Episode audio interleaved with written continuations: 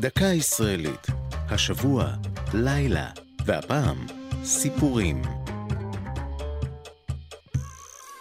אלאדין, עלי בבא וארבעים השודדים, ורבים אחרים הם דמויות המאכלסות את אוסף הסיפורים אלף לילה ולילה, שהפכו לנכס צאן ברזל בעולם כולו. הסיפורים עברו מפה לאוזן במשך מאות שנים, בפרס, בהודו, במצרים ובארצות ערב אחרות, חלקם גם בקהילות יהודיות. אלא שאת הסיפורים הללו לא היה אפשר לקרוא בעברית, אלמלא הפרופסור יוסף יואל ריבלין, יליד ירושלים ואביו של נשיא המדינה לשעבר ראובן ריבלין.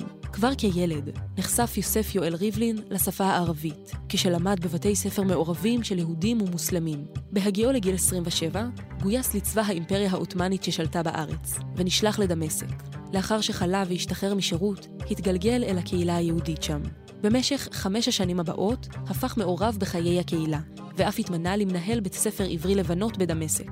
כשחזר ארצה, היה יוסף יואל ריבלין למזרחן, ולימד במכון למדעי המזרח באוניברסיטה העברית. בתרגום סיפורי אלף לילה ולילה עסק במשך כשלושה עשורים, ואת הסיפורים הוציא לאור ב-32 כרכים. יוסף יואל ריבלין הלך לעולמו ב-1971. זו הייתה דקה ישראלית על לילה וסיפורים.